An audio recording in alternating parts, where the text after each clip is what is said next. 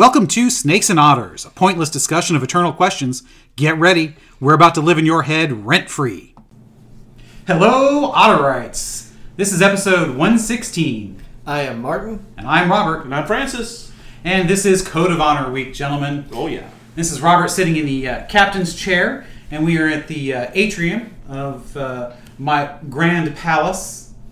Yes, indeed. Very happy Marvelous. to very happy to be in Studio R. That's Yes. right. Exactly. The the ceiling fan it makes it cool and Yes, with the lovely view of uh, the, the wooded back lot, which is always wonderful. Yes, uh, indeed. very inspiring uh, view. Uh, it's one of the things I like about uh, the back lot here. So, Code of Honor. As we said at the end of last week's history episode, uh, "Kiss My Drunk Russian Ass." of course you're going to repeat that. Yeah, it's too good a title. Uh, yeah, it's too good a title not to use more than once.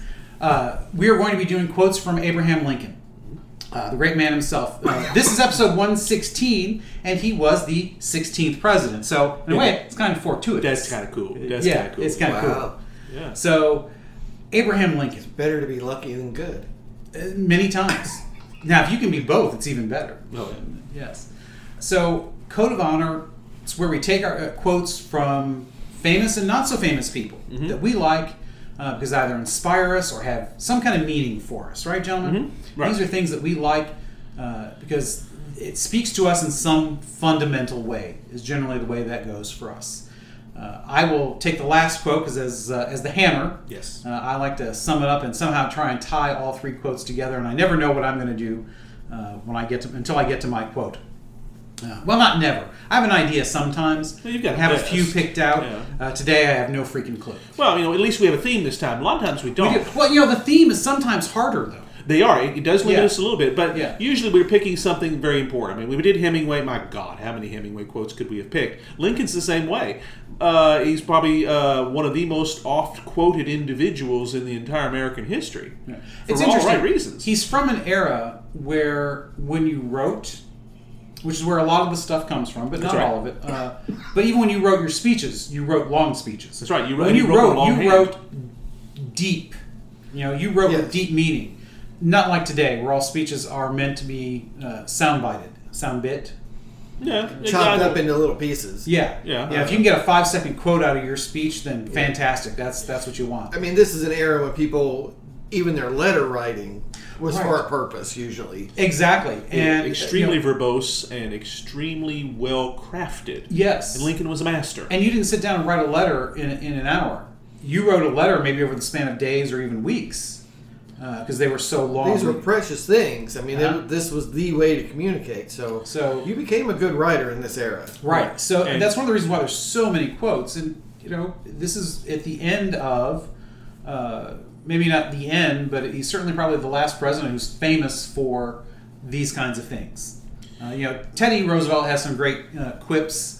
Uh, which would be great sound bites in today's uh, words. Oh, but we could do a quotable Roosevelt very Oh, absolutely, easily. yeah. Yeah, he's, well, he's and, and again, talk about a writer, and he was voluminous and wrote. Uh-huh. And right. So and uh, Churchill's there- another one. There's there a are lot. many, many. Well, I'm talking about the U.S., but yes. But again, those are from you know different way of going about things than right. modern uh, Yeah. politicians and thinkers. So uh, since Francis uh, had the lion's share, or the bear's share, shall we say? The bear's share. the The bear's bear's share, share, uh-huh. of uh, last week's episode because it was on uh, subject both near and dear as well as uh, to, to his mind as well as his, his heart since he's been doing so much research, research on it for his upcoming novel. Uh, I, I think we shall go with Martin uh, as our Well, first quote bring today. it on, sir. All right. So this one's a little bit different for me. This this Lincoln that I picked, you guys know. Usually, I use these quotes as a window into me, but this time I wanted to use the quote as a window into Lincoln, and what there was about him that showed he really had this incredible character. Folksy wisdom, but also a wisdom that showed a real sense of right and wrong. Yes. And the quote is uh, in a letter to Joseph Hooker. He has just appointed Hooker commander of the armies, uh, or commander of the Army of the Potomac. Uh, that's right before. That's 1863. Three, right before 1860 Chancellorsville, Yeah, correct? yeah, that's right. Yeah, so you're talking about you know uh, March, I think, April, something maybe. like that. Yeah, Chancellorsville's in May, so Yes. Right. It's after Burnside's Fredericksburg. Right, Right? which is that- December of the yes, previous and year. It, it's exactly that moment. It's the dismissal of Burnside, the appointment of Hooker, and he writes to Hooker, "quote I have heard, in such a way as to believe it, of your recently saying that both the army and the government needed a dictator. Of course, it was not for this, but in spite of it, that I have given you the command. Only those generals who gain successes can set up dictators." What I ask of you now is military success, and I will risk the dictatorship. so it just again humor and wisdom and character, and at the same time this this same thing that Grant had. I think it's why they, they got along so well. Is there's a faith in success. Yeah. We're not going to lose. Yes, I know it looks gloomy right now, but we will. We must win, and we will win, and we will put this nation back together. And Hooker, you've got this is your chance to do that, and I'll just I'll take the risk that there will be a dictatorship afterwards. Right. That's something no modern politician would ever. Right, and- Wouldn't even entertain, much less Yeah. put into practice. well, and Uh, you know he's not serious, of course. See, that's that's the beauty of it. Right. We all know that. Well, is But he? I mean, I mean, he's you know, taking a risk. I mean, what if Hooker is a big winner? Well, You know, I mean, think of Mac. You know, if he was very popular, Yeah, if, that- if he had had military success to go with his uh, with his giant ego, Yeah. easily he could have gone the dictator route. Yeah, I. I- I mean, maybe not easily, but I mean, if you want to figure that you could see doing that, he's one. He's he's somebody that like could have accumulated power in such a way that when the 1864 election comes along, if he wins, then what? He never gives up. Right. He, he declares martial law and stays in power until whenever. Right. I mean, there's That's- there's always already that, martial law. that- Well, yeah. There's already that possibility of, well, I'm going to suspend the election for next time, and and Lincoln's willing to take those risks and say, no, it's going to be all right. And it's just, I just love this little window, again, into his character, his wisdom, that sense of humor. Again, he did have a really great one. He did. Um, and we, we saw it at the museum, uh, you know, the, playing with the kids and the things that he would tell Mary. He just, he always kind of could could take the edges off of thing with a laugh. Well, he never took himself so seriously to think he was any better than he was, Right. and There's- that's the thing. That's crucial to his character. Yes. and that's his crucial. upbringing. That's He- his upbringing. That's yeah, a lot he of that. He never thought he was better than anybody else. Well, it, it really is at the heart of, of everything he believed. He really was a disciple of the Declaration of Independence. He truly believed all men were created equal. He just thought that the Constitution betrayed that with slavery. Right. And he was really dedicated to that. Uh, uh, the uh, Frederick Douglass. He there's a quote in the book that I have of Lincoln quotes because people that quote uh, were talking about Lincoln, and Douglass uh, talked about that about how he was so dedicated to that that and he was truly was so dedicated that he felt like they were actually equals. Like he could have gone up and put his hand on his shoulder while they talked. Not that he did. He said, "Of course, I would never do that."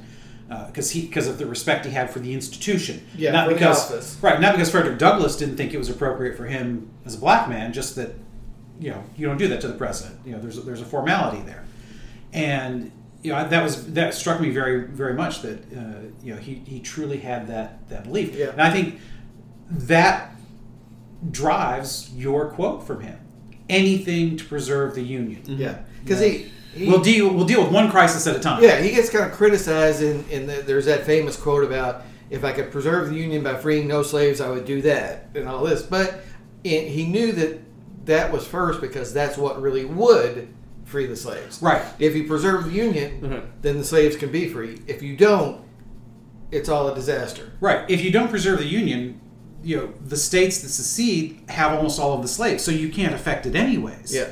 So he was very much a realist, and and uh, Frederick Douglass realized this as well. That's one of the other quotes because he talked about the very same. He didn't talk about that particular quote, but I knew what he was referencing. Uh, he talked about how uh, you know some people uh, criticize Lincoln for that, but he understood that you can't do the one without the other. Yes. Preserving the Union is first. Yeah. That's that's what will lead us to freeing the slaves. Yeah, and, and Lincoln recognized early on politically it was not possible in 1861 to even voice that But by the time 1863 comes on, you have to voice that. Right. And he, he knew you had to give greater meaning mm-hmm. than just, well, we're defending, you know, against what happened at Fort Sumter. Right. By the time you're standing up over those graves at Gettysburg, there has to be more. Right. Yeah, there has to be a reason for this to go on. And I love that you brought up Frederick Douglass. Uh, he might not have put his hand on Lincoln's shoulder, but he put his voice in Lincoln's ear. Yes, and he Lincoln did. listened. Yes, Yes. because Lincoln was able to modify, to, was able to basically come out as the abolitionist that he always was in his heart at the right time. Because in knowing that he, I've got the political clout to do this Yeah. now, and more so, it must be done now. Otherwise, these men will have died in vain.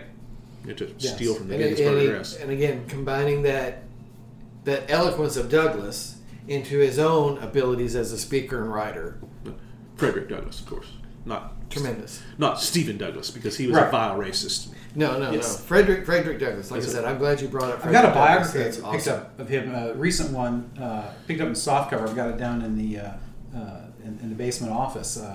I have not started yet, but I'm really looking oh, forward Oh, to that's it. yes. I would. Yeah, love he to is do one that. of the one of the truly greats. Yeah. he really is. And I'm, I think we're going to do an episode on him. I think he's on the schedule, and Good, I'm good. looking He needs forward to to, it. Yeah, he's, very much he's, a, he's a hero. He Yeah, he absolutely, da- absolutely hero. needs to be one of those heroes. forgotten yes. today, but a, an absolute hero. Right, right. He's often seen as a footnote, and he was not a footnote. No, he was a he was a major player. A Right, giant. major player. So, Francis. My turn. I think, so. Okay. I, think so. We, right, did, yeah. we did what we wanted to do with mine. I think. We could, you know, we could pick so many things, so many things. I mean, Lincoln. I mean, the Gettysburg Address alone is one of the greatest works of literature in the entire American corpus, and that's saying something. I'm not going to go with that. Uh, I kind of decided to go instead of, you know, instead of with the the things that are known and known well. I decided let's go back to a prophetic speech of his. This goes back to 1838. This is in Springfield, Illinois. Uh, and it becomes very, very famous uh, because of what it would eventually talk about. Uh, and I'll give you the uh, I'll give you the quote here. This is the short version of the quote. The quote is All the armies of Europe and Asia could not by force take a drink from the Ohio River or make a track on the Blue Ridge in the trial of a thousand years. No. If destruction be our lot, we must ourselves be its author and finisher. As a nation of free men, we will live forever or die by suicide. 1838. 1838. That's Wow. correct. Yeah, this is way early. Wow. And that's one of the reasons the image that that Lincoln gives of armies forcibly drinking from the Ohio River or crossing the Blue Ridge is what initially yanked me and got me mm-hmm. in there thinking, wow, he's exactly right. That couldn't happen, could Yeah, it? that's quite an image. I mean, that that's again that oratory, that ability to paint that picture with words is pretty And, and very brief. It didn't take very long to do that. It's just just a couple of brief sentences, and all of a sudden you realize just exactly what we're talking about here. And he says, you know, we couldn't be invaded by, by foreign armies. I mean, it's been attempted in uh, fiction a few times, to, to, but it, in me, that quote always stands in the front of all that, saying that's no way. I mean, the movie Red Dawn, for example, or The Man in the High Castle. I'm sorry, it, you have to suspend a huge amount of disbelief. I just don't see that happening. Uh, it's an interesting thought exercise, of course, but he's very clear. Uh, our own downfall, whatever that is, will be our own, and we'll be doing it our, to ourselves. And of course, it almost happened. Right. 25 years later, it almost happened. Very, very close, yes. So it was uh, kind of an amazing prophetic thing. Slavery's not in that. It's nothing about that. It's about the American character and the nature of who we are the nation of free men. See, there's that little dig, that little tweak. Uh, and I, I think, I, I'm not about to speak that I know Lincoln's mind, but it, it's got that under, that subtext, that undercurrent of, oh, by the way, wink, wink, shake, shake. We say we're free, but not all of us are. Even I then. think it's a I think it's a nod, uh, especially to the uh, the what the country is built on, and especially the American character, because especially early on, uh, before uh, so much of Western civilization became uh, very much generic. I mean, civilization in the U.S. is not all that different from the U.K. Right. and France and, and other countries uh, anymore, but it was 150 years ago. We were There seen was- as It was then, that's for sure. Yeah. I yeah, mean, we were seen as backwoods buffoons in Europe. Right, and especially him. Yeah. because But, yeah, he was a because he was. That's right. Yeah, He wasn't a buffoon, but he was a backwoodsman. That's right. So, but that unique character is the strength of our country, which is one of the reasons why the invasion is so unlikely. Right. I mean, anything could happen, but Well, they would take the Martians coming. It's that sort of type Right. of thing, you know. uh, you know, the zombie apocalypse. Yeah, yeah, exactly. Uh, But then again, that would be ourselves, not necessarily could come from China. and they'd all get over here. I mean, somewhere, somewhere, Somewhere, else. Somewhere okay. else. A disease that came from China that shut down the whole country? Oh, now that could never happen. Yeah, you're. I don't know what I was thinking. Silliness. Let's not go to Camelot. It's a silly place. Stepped in that one like a I wet like, I like how cowhide, Robert, didn't we? Yeah, Robert just whoosh right in there with that one. That was Thank good. That was was good. That was like very the Centurion. That's right. That's right. Uh, but you know that that unique character and outlook on life, especially 150 years ago, is so different from the countries that could potentially have been our enemies because they were all either monarchies or not long removed from monarchies. And well, as a matter of fact, in 18, 1838, this is 10 years before the revolutions in Europe that got rid of most of the monarchies. That's right. So you would have uh, seen conscripted armies fighting for a king being sent to fight volunteer armies fighting for their country. That's a far different thing. That's right. In fact, uh, Cornwallis himself says, you know, this is a nation of rabble. This is just shouldn't happen. Everything will change, and everything has changed. Right. Well, we are, you know, I think the way I just, I think that that's, I wasn't planning that, but I think that's a great way to differentiate the United States. In, especially up, up to modern times, uh, that, that's a different philosophical discussion, I think, but when we went to war, we went to war for God and country. Other countries went to war for king or despot. And that's a, that's a major difference Yeah. uh, you know, even well, uh, yeah, yeah. Up until this time, I can't think of a, a case where that would not have been true, because even when uh, Spain sails on England uh, with the Spanish Armada, it is monarch against monarch That's right. essentially. Yeah. Uh, so even England doesn't fall out of that, even though they're a quasi uh, uh, uh, parliamentary system. Uh, you know, the monarch up to this point still had a little bit of power, not not so much by 1838. But my point is, we are unique in that we fight for God and country, and that is different. Now today, that's probably uh, more so the case in other places as well. If not God, then certainly for country. Uh, but it, it really is different. Yeah. Nationalism was a different animal here than it was in Europe. Well, there's some people say that that, that there is a difference. There's a difference between patriotism and nationalism. Okay. Yeah. Patriotism is being proud of your country. Nationalism is thinking your country is better than anybody else. Period. Yeah. And yeah. Now you may believe that that your country has the best opportunities and what have you, uh, but there's a very big danger when you get to that. My country's better than yours, uh, fundamentally on and on every level. Because I think most people, even us included, realize we're not the best at everything. We might believe that we are the best at the, the important things, Yeah. and that's what most patriots probably would believe. No, but the, the idea of patriotism, if you were to speak to the France of Louis XIV, for example, they would not consider themselves patriots.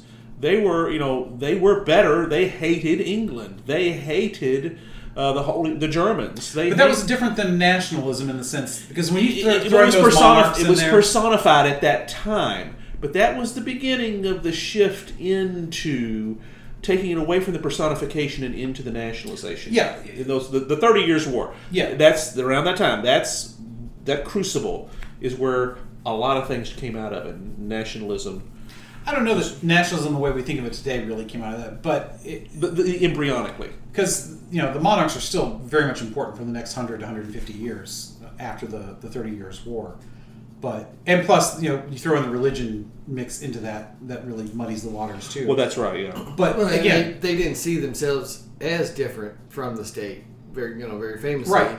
the state is me. right I am the state. That's right. The state is me. I am the our interests are the same. Exactly. And that's not the case uh, in this country. And Now, and of course, in all of Western Europe and, and even now Eastern Europe, the people are the state.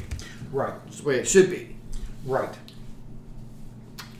Yeah, Not bad, right. Matt. Not bad. Oh, Interesting. So, interesting. I like it. so read read the end of that because the end is the mo- is the meat. That's That's where right. The money That's part right. Yes, is. exactly. As a nation of free men, we will live forever or die by suicide. See, and I think that's the, the first part of that. As a nation of free men, That's it. That's exactly it. that is the essential part. That's right.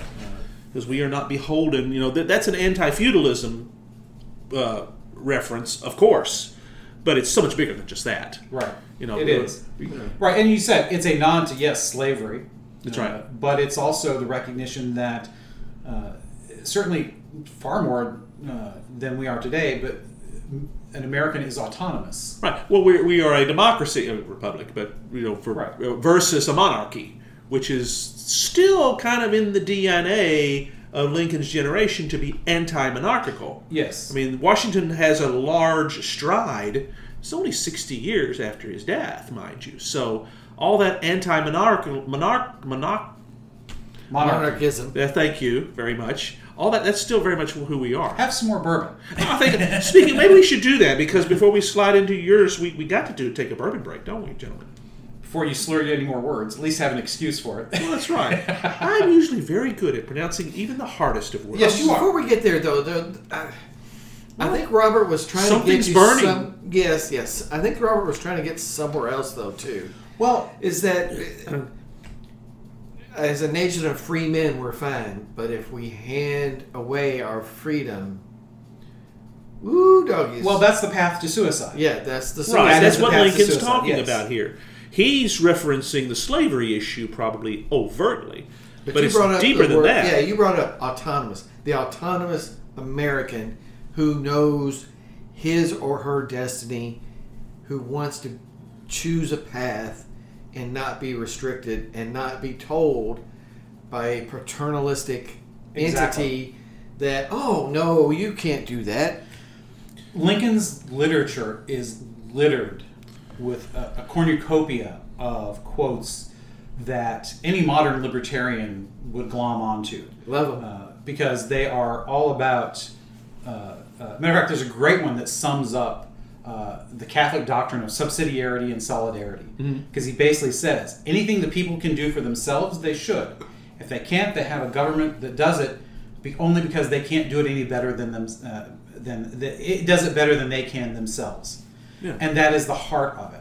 And that that's Yeah. back to, you know, that's that's enti- his entire background. yeah. You know, he, he's self-taught. He was a self sufficient woodsman. Yeah. He was. Yeah. And I mean, he's a lawyer that, that has no law degree.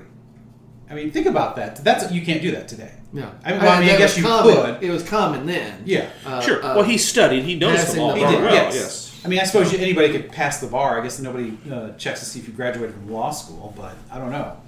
Uh, who would want to? I mean, pass the bar without going to law school Yeah. is what I mean. Well, it, it's just my libertarian streak gets a little broader and a little broader all the time, and uh, and I love those. That, that then there's a ton of Lincoln to back up those kind of ideas.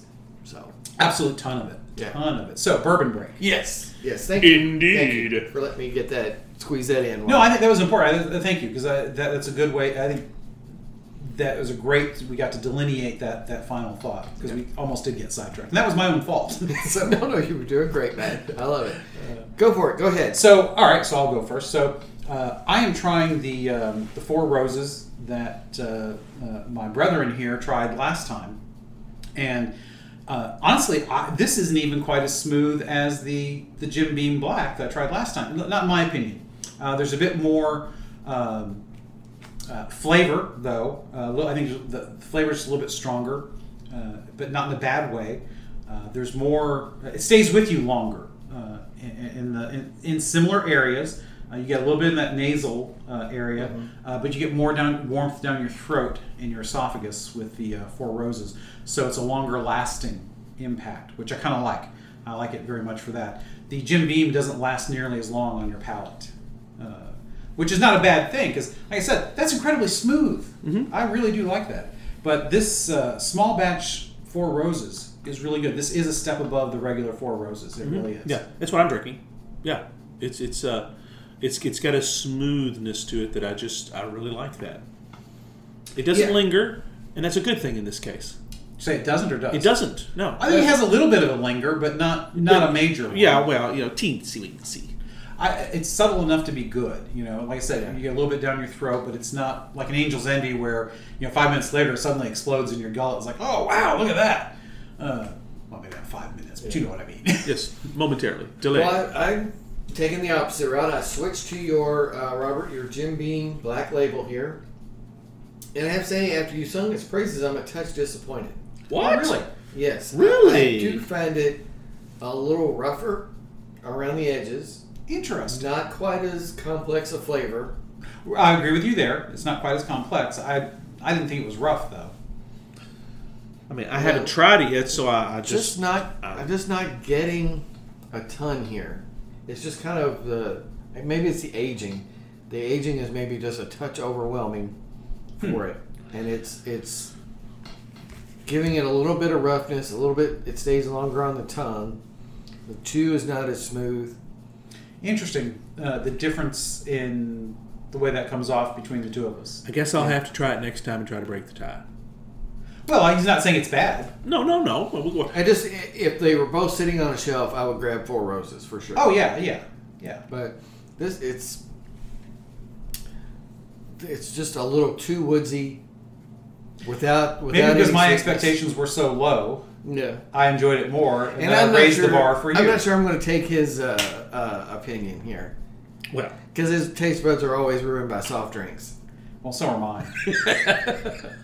I, I've just been giving him grief What? about that for what four episodes. What? Yeah, at least. Yeah, Stop, at least. stop, uh, stop drinking soft drinks so much, and Yeah, more more than that because last time we were at Studio M is where that started. So Yeah. that's that's like eight episodes. ago.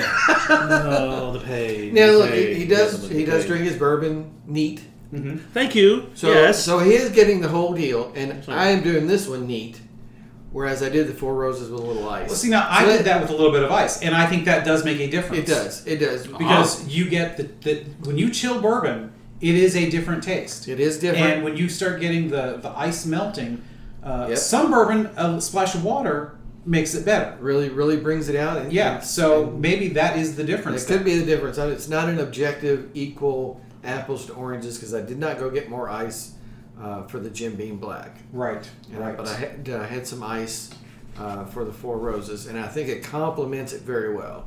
It, Yeah. it, it allows a lot of flavor to come, a lot of the complexity comes out with the mix of water. I'm willing to bet that you put a little bit of ice in there uh, and, and Yeah, let it sit for a minute. It's going to be very similar profiles. You'll have a different experience. Yes, Hmm. I think that's very true. because it is I, it is a close enough profile to the Four Roses. I, I get where you feel like they're similar. Yeah, it's close it's enough. little- yeah, they're, it's different. It's distinct, but it's got uh, similar approaches. Maybe would be a good way to put it. in Yeah. in the way it, it you experience it, at least to me. Yeah, And I'm certainly the- no expert. but- Yeah, the blenders uh, they were probably trying to achieve some very similar things here. Yeah. Uh, which you know, I'm fascinated now uh, after experiencing all these bourbons. Uh, fascinated with all the different uh, uh, tastes and uh, locations that you ex- in your in your Yes. gullet, in your mouth, your nose, uh, everywhere that you experience the bourbon. That is just fascinating to me. Bardstown in September Yes. is the the big bourbon fest. What weekend is that? It's like the 16th through the 19th, Oh, something like that. Um, and it is supposed to be I don't know 30 distilleries or something. Oh my two goodness. two city blocks of of bourbon. are they doing a uh, assembly day this year? Yes. It's that weekend, isn't it? Third weekend in September. No, it's fourth. Crap. I'm preaching that weekend. Well, that's fine. That means I can do the uh, the bourbon experience. So we might have to do a Snakes and Otters road trip. yes. We might have to recruit a designated driver to get us there. Well, that's true. That's true. Indeed, indeed. So we might start uh, asking for volunteers Yes. Yes. uh, amongst our, our driving age progeny. yes. or wives. Uh, driving age, but not and not drinking age. That that seems like Well- that's quite the sweet spot there. Yeah, I don't have one that's driving age but not drinking age. Uh, I only have one spawn that uh, drives but doesn't care for bourbon. Uh, the the eldest spawn, she likes bourbon. Uh, but we'll see. We'll see. We'll, we'll have to figure that out. Yes, we, we may have to see if we can work this out to head down to Bardstown for the uh, for the fest. All right, I think I'm, I'm done yapping about bourbon. All right. So, That's- Francis, did you have anything else you wanted to add? No, 'Cause sir. I don't think you. uh, you you need to get your quote. We need All to right, hear all it. right, all right. All right, so the I'm pulling my quote from uh, Abraham Lincoln: "Quotes, quips, and speeches" by Gordon Leidner, the editor.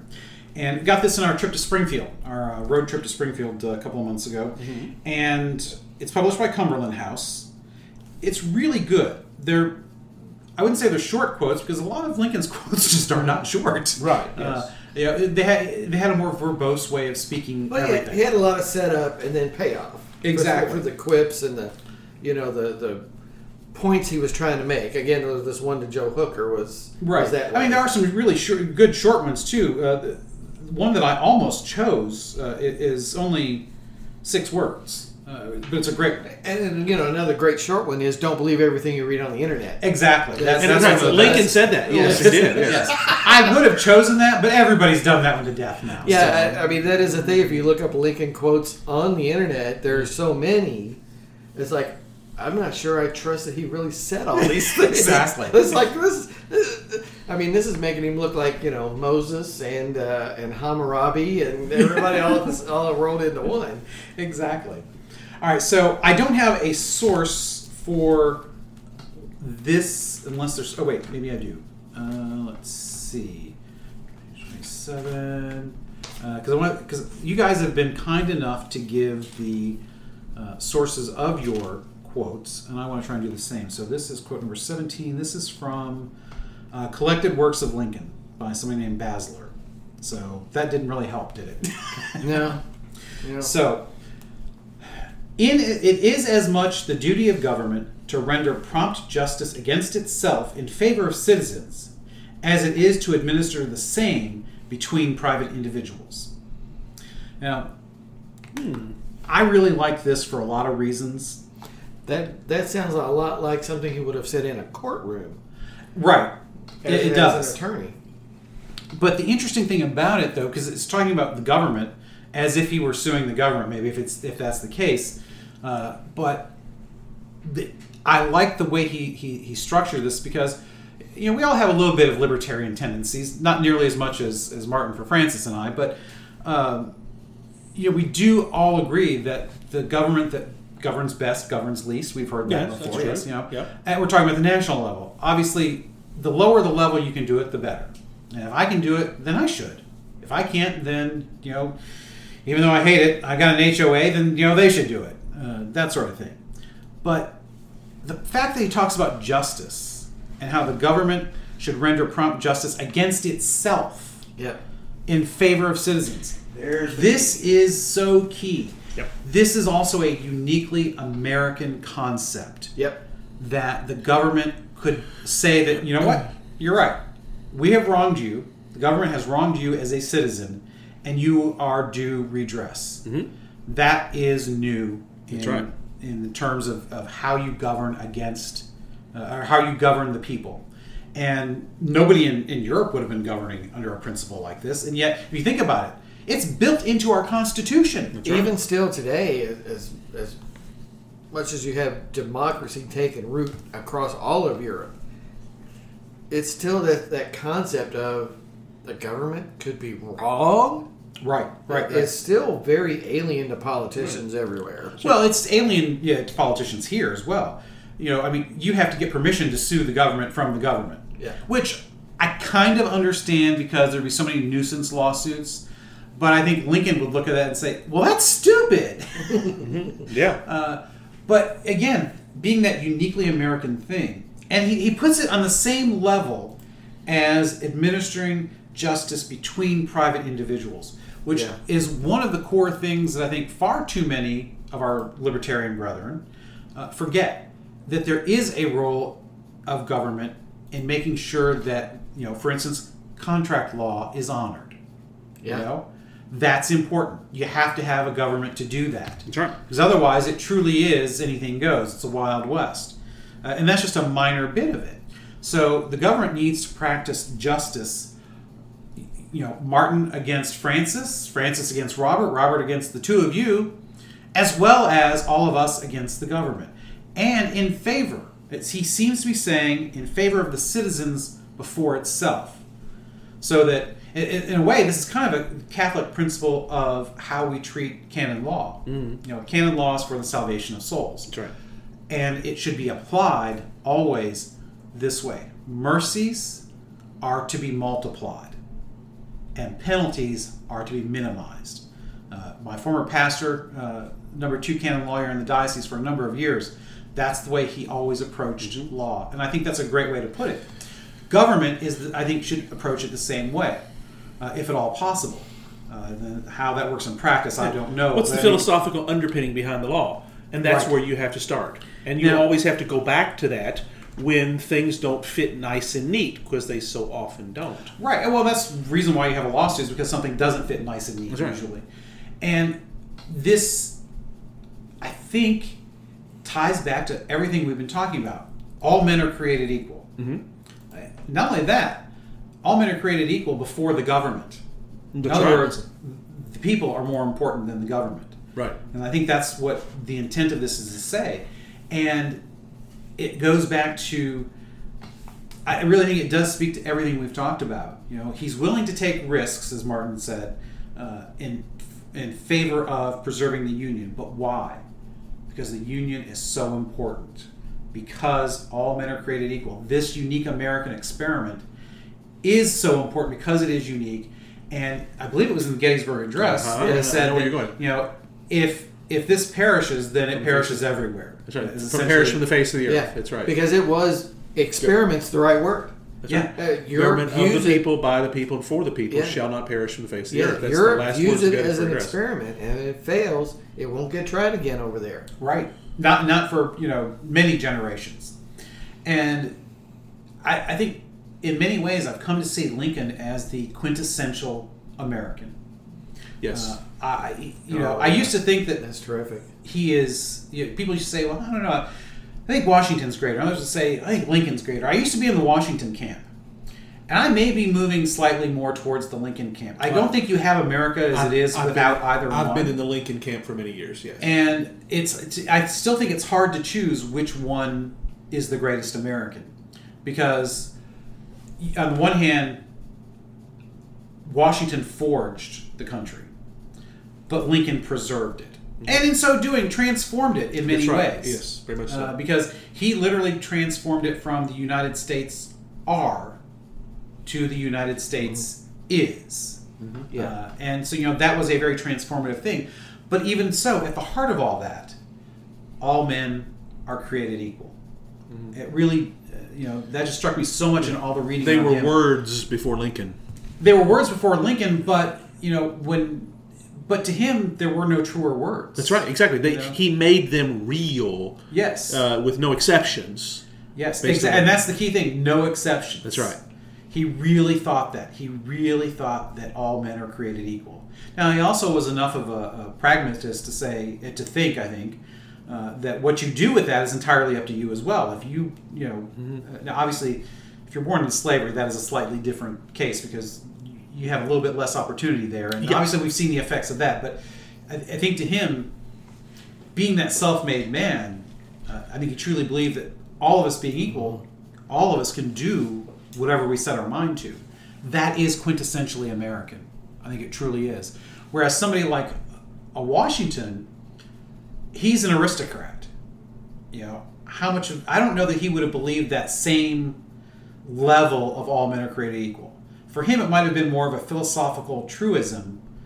Whereas, and I don't know, I'm not, I'm not saying that is. Hard to say. But Uh, considering they all, uh, uh, you know, owned slaves and compromised on slavery at the very beginning, whereas you know, for Lincoln, that all men are created equal is at the core of everything. it had to be an absolute. It, it- right, and for him, it's either absolutely true or absolutely not true. and that's what he fought for. Yeah. I mean, Washington writes the check and Lincoln cashes it. Oh, that's a great way to put it. Mark. Very good. You know, That's I, excellent. I'm still very much a link. Uh, I mean, uh, I'm sorry. I'm still very much a Washington guy because he walked away. Yes, Because and he put more on the line. he didn't have to. He didn't have to. There was he no. could have been king. There was no precedent for a guy with that much power saying, "Well, okay, I'm done. Yep. Here you go. Going back to the farm. Yeah, I'm going back." Cincinnatus. Yeah, Yeah. That's, That- that's, that's- the only other That was I can the only, of. pre- and that's why they called it the Society of the Cincinnati. That's right. At that time, eh, he walked away. That to me, that's the greatest achievement. Uh, I mean, I, I- I sound like I'm exaggerating this way too much, but it's one of the greatest achievements in human history. We take He it for granted away. today because it is so common, and Yeah. now it's you know it's law. Yeah. Uh, it's because somebody Yeah, abused but it. again, you you set him up against Vladimir Putin, who will not walk away. You know, it, it's this is why Right. Washington's so. But he wrote the check. Lincoln cashes it, and and they they're inseparable. They are they are the they are what America's about. And They really both, are. They both had the good sense of being born in February too, because that way we have a President's Day. We have a holiday. yes, only one instead of two, but Right, but okay. Well, you know, plus plus Reagan's a February. Well, that's true. right. That's right. Uh, great presidents are apparently born in February. There you go. Uh, Right. So, yeah, you know, I I don't know that I, I definitely fall on the the Lincoln is better uh, as a great American. Now, who, who is more important? Now, and there's also different. Now, who's more important to the country? I might still fall on the Washington side Yeah. of that, but as far as somebody who embodies what it means to be an American, I think I might fall on the Lincoln Yeah, side yeah, of that. yeah. That's right. It's very hard. I mean, you just can't do a well. Who's bigger deal? Right. Like I said, they're both they're both just so important and both. Right. It- It's a no other set. no other presidents if you if they fail destroys the country the way if these two fail Yeah. That's right. you know i mean everybody else could have been an abject failure And we would have And survived. lots of them work. and lots of them were Yeah. now maybe not e- every single one an absolute failure because it probably would have destroyed the country but any one of them uh, Yeah. fail I- it and it doesn't destroy the country Nowhere else were the stakes so high as they were with these Right. two. and you know the, the only two po- three possible exceptions of potential failure, failure destroying the country are uh, franklin roosevelt world war ii Okay, I'll give you that. john f. Kennedy with the uh, uh, cuban missile crisis. Okay, yeah, absolutely. and ronald reagan. You can make because at the end of the cold war. Uh, very very easily if brezhnev and andropov or chernenko had lasted long especially chernenko and brezhnev had lasted longer uh, and had negative effects on you know they decided they weren't going to go the perestroika route uh, that could have ended badly uh, maybe not destroyed the country but i mean the, those are the ones that are the, could have had the most calamitous results from failure Right. and you know Washington and Lincoln are, are the only two that definitely would have destroyed the country had they failed. So Interesting. it's very difficult to yeah. to pick one over the other as far as presidency. Well, that's a it's kind of a good wrap up there, actually. I guess so. I don't know that I hammered it the way I usually do as Oh, far as tying them all Well, but together. you're you're saving a few of the nails for next episode. Well, that's true. I probably am. Well, yeah, because that's what. Yeah, that's what's coming up next. Because we just talked. We gave three quotations from Lincoln. For goodness sakes, do we really expect that that in any way does justice to the man? Of course not. We've talked a lot about him. We're going to talk a whole lot more about him and what it was that he brought with him. Not just his genius, not just his self-made piece, but all the big package that put it all together and saved the Union. We're going to talk all about that next episode.